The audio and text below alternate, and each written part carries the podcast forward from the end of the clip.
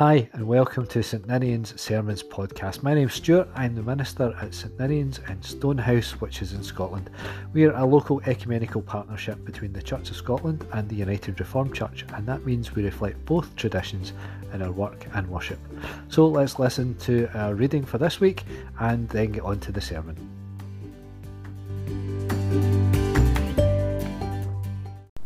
And the first reading this morning is from Genesis 12 chapters 1 to 4.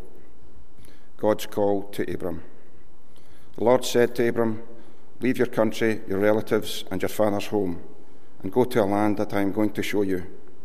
I will give you many descendants, and they will become a great nation. I will bless you and make your name famous, so that you will be a blessing. I will bless those who bless you, but I will curse those who curse you. And through you I will bless all the nations. When Abraham was 75 years old, he started out from Haran, as the Lord told him to do, and Lot went with him. And the second reading is from John 3, and it's chapter, uh, sorry, verses 1 to 17. Jesus and Nicodemus. There was a Jewish leader named Nicodemus who belonged to the party of the Pharisees. One night he went to Jesus and said to him, Rabbi, we know that you are a teacher sent by God. No one could perform the miracles you are doing unless God were with him. Jesus answered, I am telling you the truth. No one can see the kingdom of God unless he is born again. How can a grown man be born again? Nicodemus asked. He certainly cannot enter his mother's womb and be born a second time. I'm telling you the truth, replied Jesus. No one can enter the kingdom of God unless he is born of water and the Spirit. A person is born physically of human parents, but he is born spiritually of the Spirit. Do not be surprised because I tell you that you must all be born again. The wind blows wherever it wishes. You hear the sound it makes, but you do not know where it comes from or where it is going. It is like that with everyone who is born of the Spirit. How can this be? asked Nicodemus. Jesus answered, You are a great teacher in Israel, and you don't know this? I'm telling you the truth. We speak of what we know and report what we have seen, yet none of you is willing to accept our message. You do not believe me when I tell you about the things of this world. How will you ever believe me then when I tell you about the things of heaven? And no one has ever gone up to heaven except the Son of Man, who came down from heaven.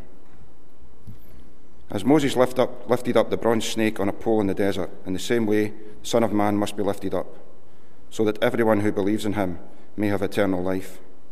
For God loved the world so much that he gave his only Son, so that everyone who believes in him may not die but have eternal life.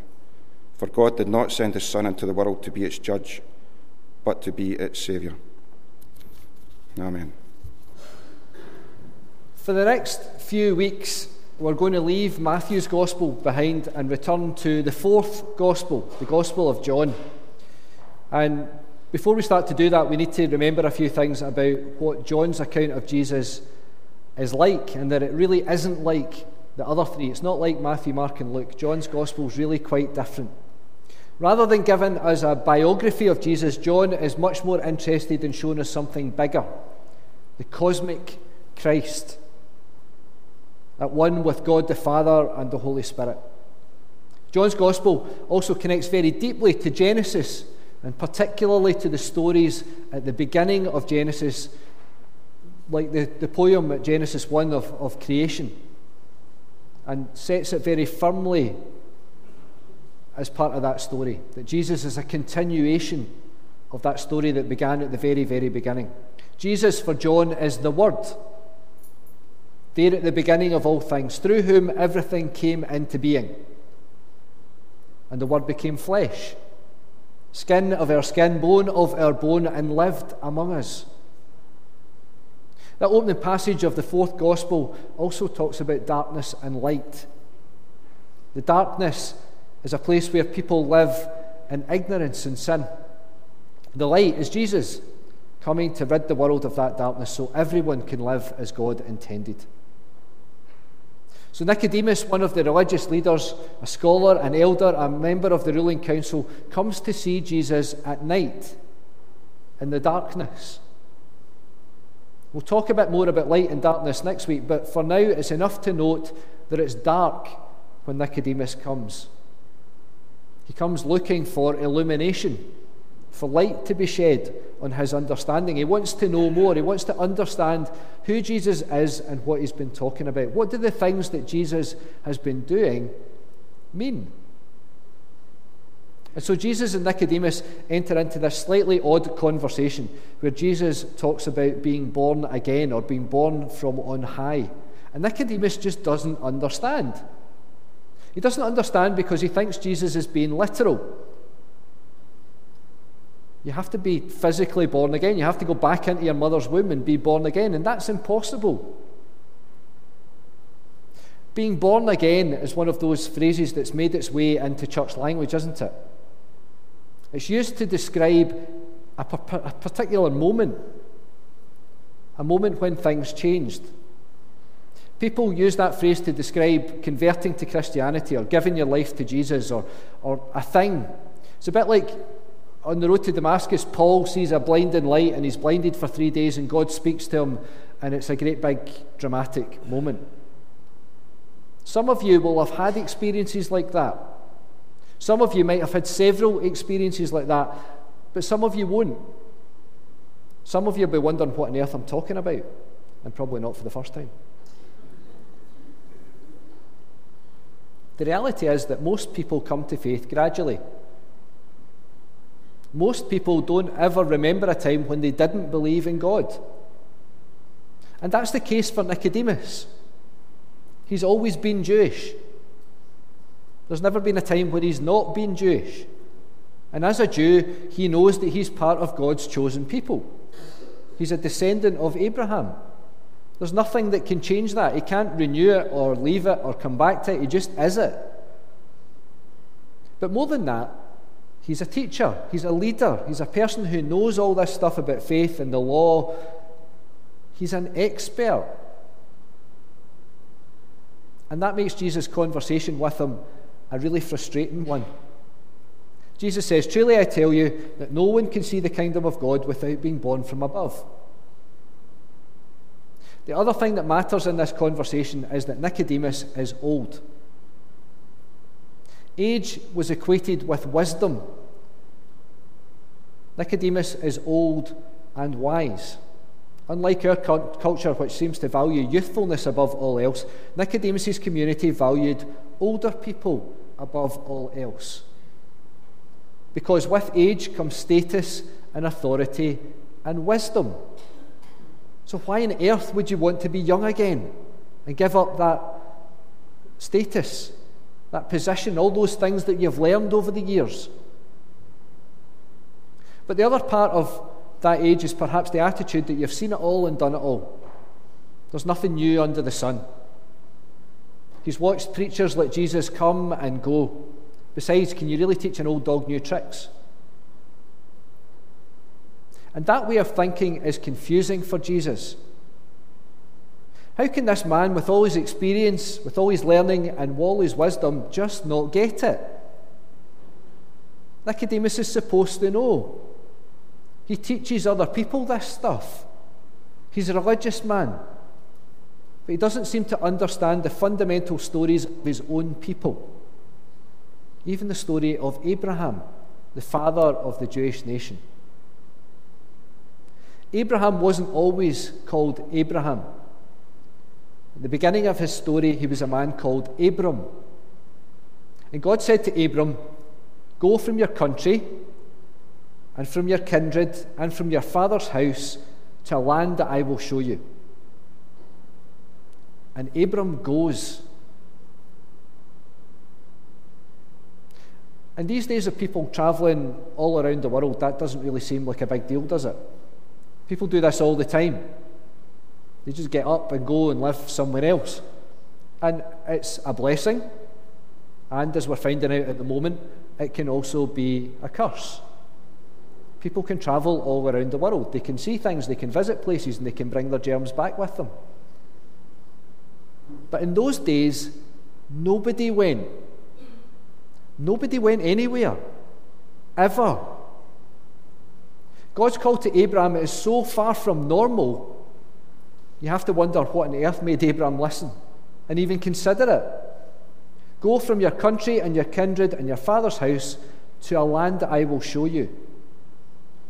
From your country, the place where you are, the place where you're from, your kindred, your clan, your tribe, your people, your father's house, your family, your brothers and sisters and nephews and nieces. That's what Abram's asked to go from. To leave all this behind, to leave everything that he has ever known. All of his family, all of his friends, all his security, and perhaps even more importantly, his land. He's asked to become a wanderer, a sojourner. And in those days, nobody wanted to do that. Why would you? The only thing that's out there are people who want to kill you and steal your stuff. But after that call, there's a promise. I will make of you a great nation. And I'll bless you, and I'll make your name great so that you will be a blessing. I'll bless those who bless you, and I'll curse those who curse you. And in you, all the families of the earth will be blessed.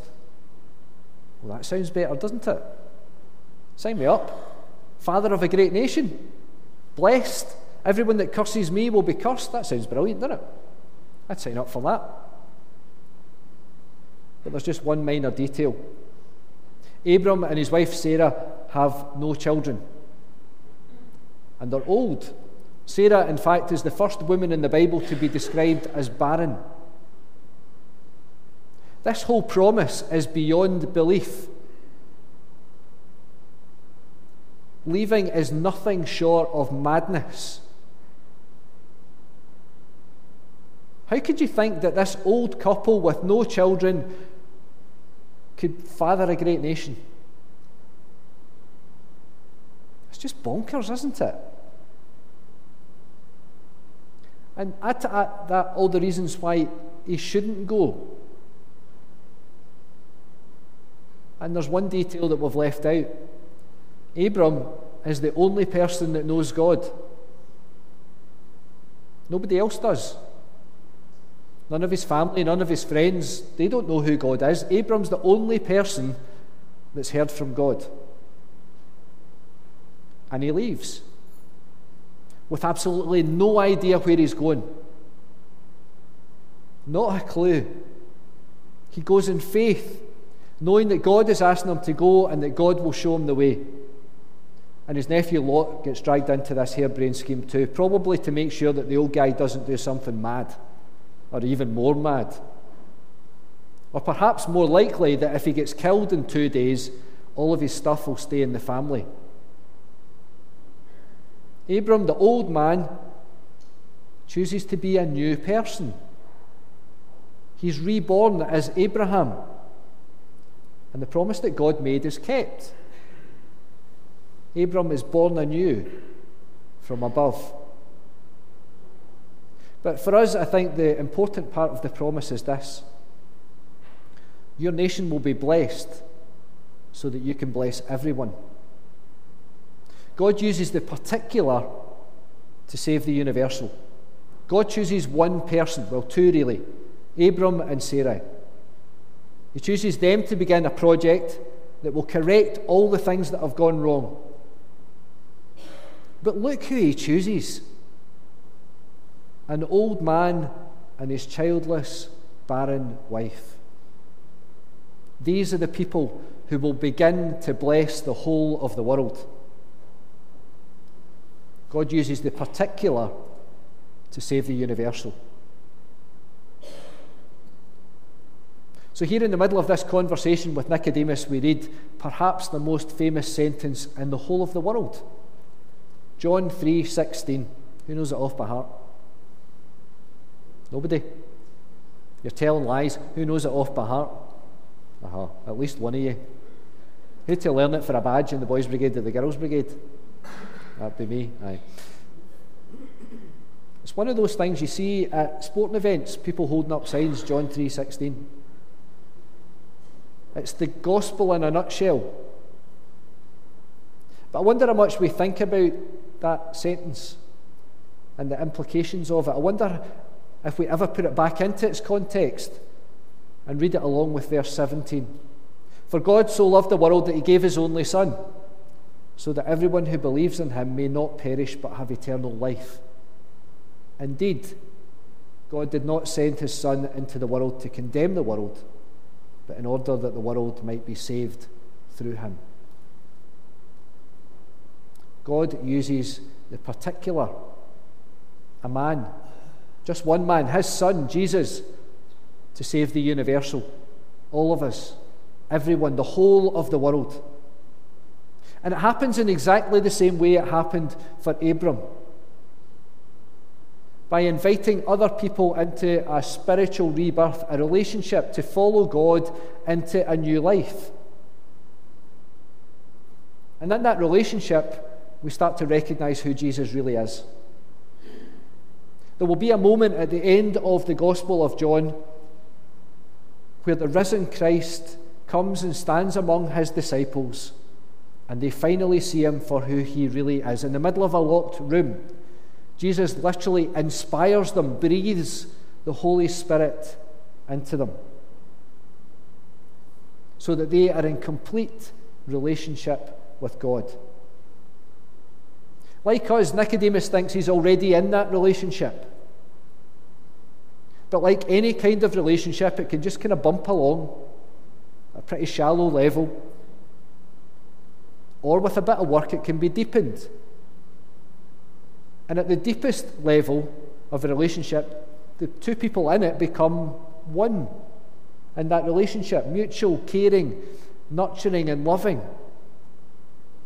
This invitation to new life, this eternal life that Jesus talks about, comes through relationship relationship with Jesus.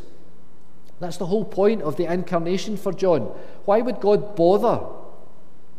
Why would God send Jesus to be like us if it wasn't so that we could get to know him better?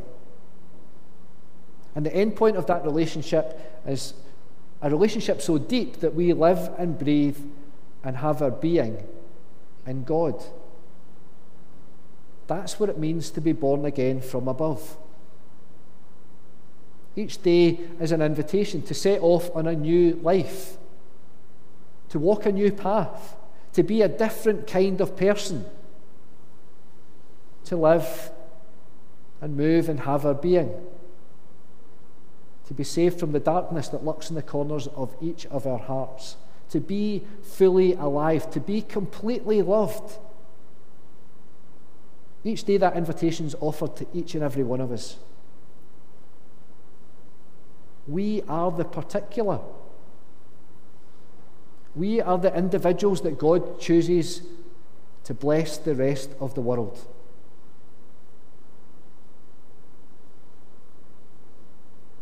But like Nicodemus, we have to choose. We have to choose to live out that blessing, to deepen that relationship, to do what Abram does, to go where we don't know, following a promise A promise that everything will be all right and that through our blessing, the world will be blessed. Amen.